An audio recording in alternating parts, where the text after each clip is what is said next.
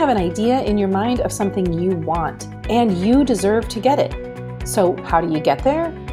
Well, welcome to the Idea Space, a podcast devoted to helping you overcome frustration and make what you want a reality.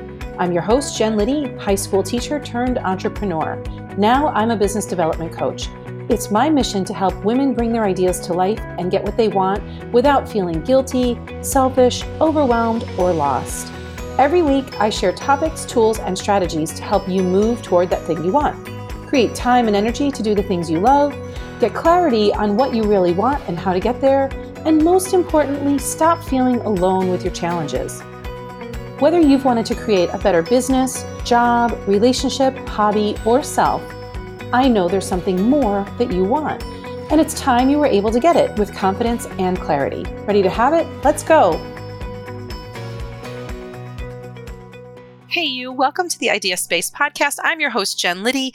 And every week I come to you with strategies to help you make space for the ideas brewing inside of you so you can take away the tools that I offer and make them real.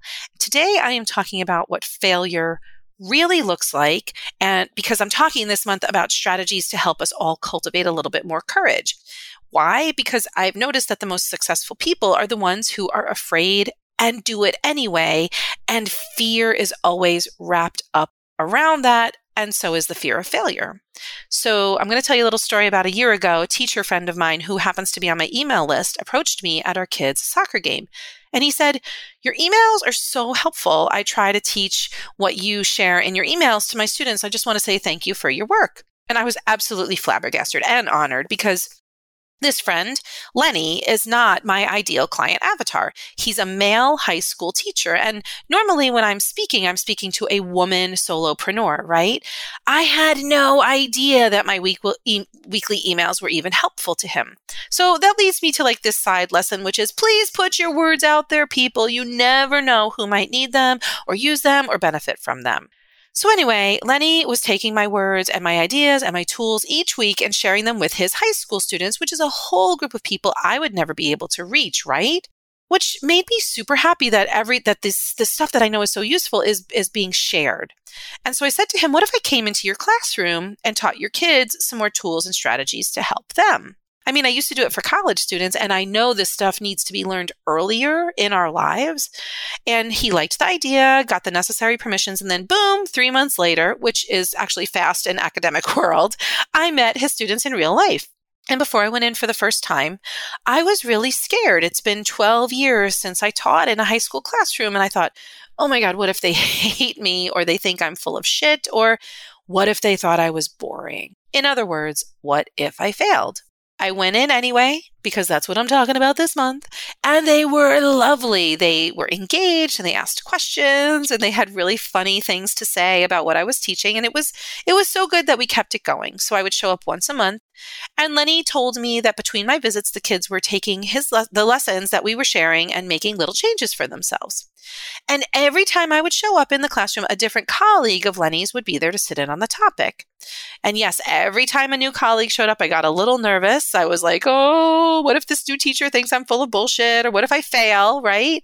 I mean, I've seriously got 15 plus years of teaching experience. So you think I'd be all set with the confidence, right? Nope. Fear of failure shows up a lot. So eventually, Lenny's principal attended one of the sessions and she liked what she saw. And after a little while, she asked if I'd be open to doing a full on professional development training for her team, you know, the staff who are in front of students every day. And I was thrilled and terrified because, hello, fear of failure. What if they hated what I taught or what if they thought it was a waste of time? And I did it anyway. I, I put the proposal together and it was accepted. And I moved forward because that's what successful people do. They're afraid, they know they're afraid, and they do that shit anyway. And so for about four and a half months, I worked with these 15 professionals. Now, these are educators who have been working in the system for a long time and have a ton of experience. So, of course, I was nervous. What if I failed? What if in the short amount of time I had with them, like I couldn't garner their trust? That was a big one for me. Or their respect. And what if they didn't take what I was teaching seriously? Because I remember what it was like to be a teacher and have somebody teaching in front of you kind of like, oh, who does this person think they are? They're not in the classroom every day. fear like this is the thing that keeps so many of us from ever starting because it takes courage to do something hard and potentially fail. So many of the people in the room, just to fast forward, many of those teachers were really lovely and excited and engaged in the training, and they realized how it could make their lives better and their students' lives better, right? And then there were others who were not as interested or engaged, whether they weren't ready to do the work, or frankly, they might have just been tired at the end of a long day or a long week or whatever. But here's one thing I know for sure I definitely did not reach 100% of the people in that room. But does that make me a failure? Let me put it to you this way.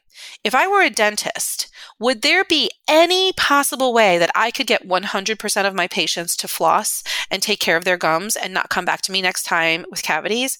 Hell no, of course not. But if that were my expectation and I thought that I should be reaching 100% of the people, that sure as shit might feel like failure.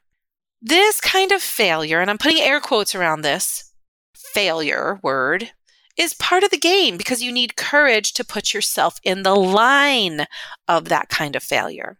Are you not starting something because you're afraid not everyone will be on board or not everyone will love it? Do you worry that some people will flat out disagree with you?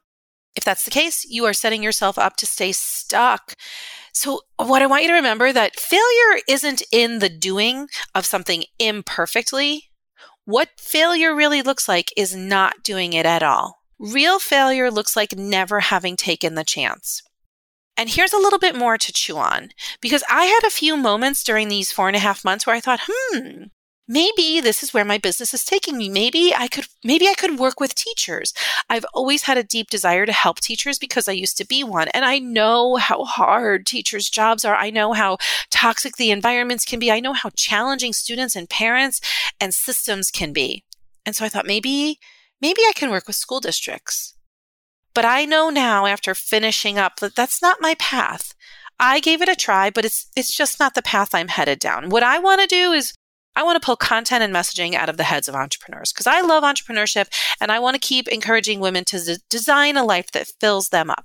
But I don't see myself as a failure because the classroom endeavor was just an experiment. It was just a challenge and I didn't reach everyone in that room, but it was not a failure.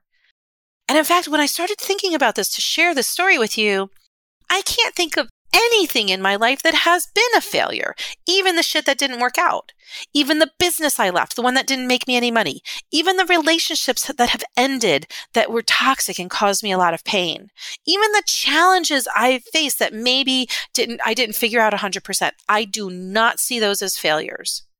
Nelson Mandela said, I never lose. I either win or I learn. And when I saw that, I was like, boom, that is how I feel too because I'm so much more productive and happy and successful when I remember this.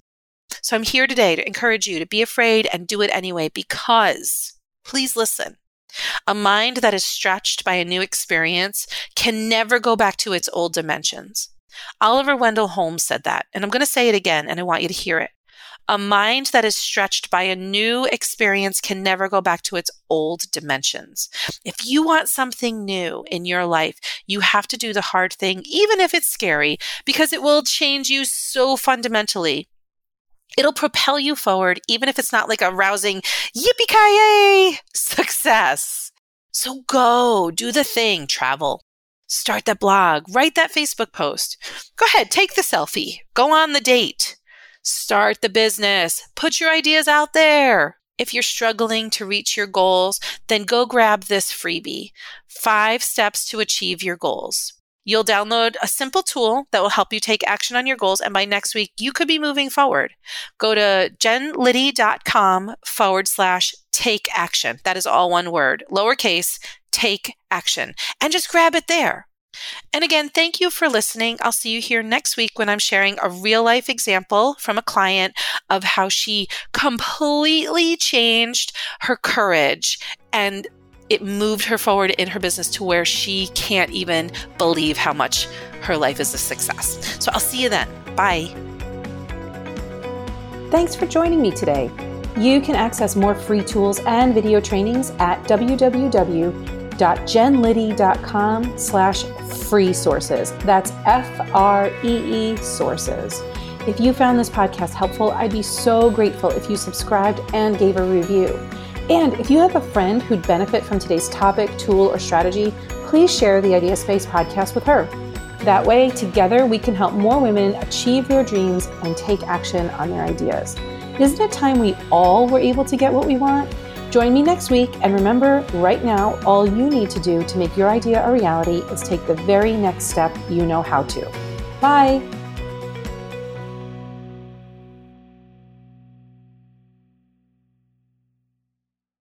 This podcast is part of the Sound Advice FM network.